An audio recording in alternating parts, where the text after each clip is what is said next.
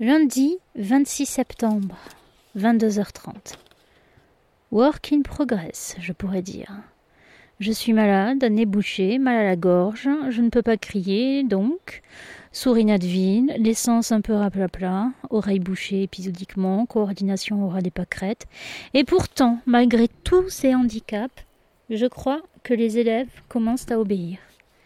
Les sixièmes en études de 5 à 7 se sont plutôt bien comportés, hormis les explosifs troisièmes à l'internat. Le reste des filles est plutôt cool. Mais même si les troisièmes sont explosives, elles ne font plus de bruit depuis 22h30 et je ne vais pas m'en plaindre. Paul, l'ancien surveillant, nous prend à part Jacques, le nouveau surveillant, et moi, pour nous signaler une fille qui téléphonait en face de nous.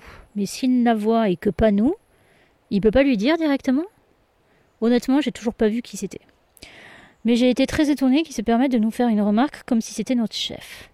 Au lieu de lui répondre qu'il avait qu'à lui dire tout seul s'il l'avait vu, je lui ai dit que là j'étais malade et que j'étais souris d'Advine, ce dont il se contrefout et il a bien raison. Attends que je sois guéri et je te répondrai du tac au tac, vieux.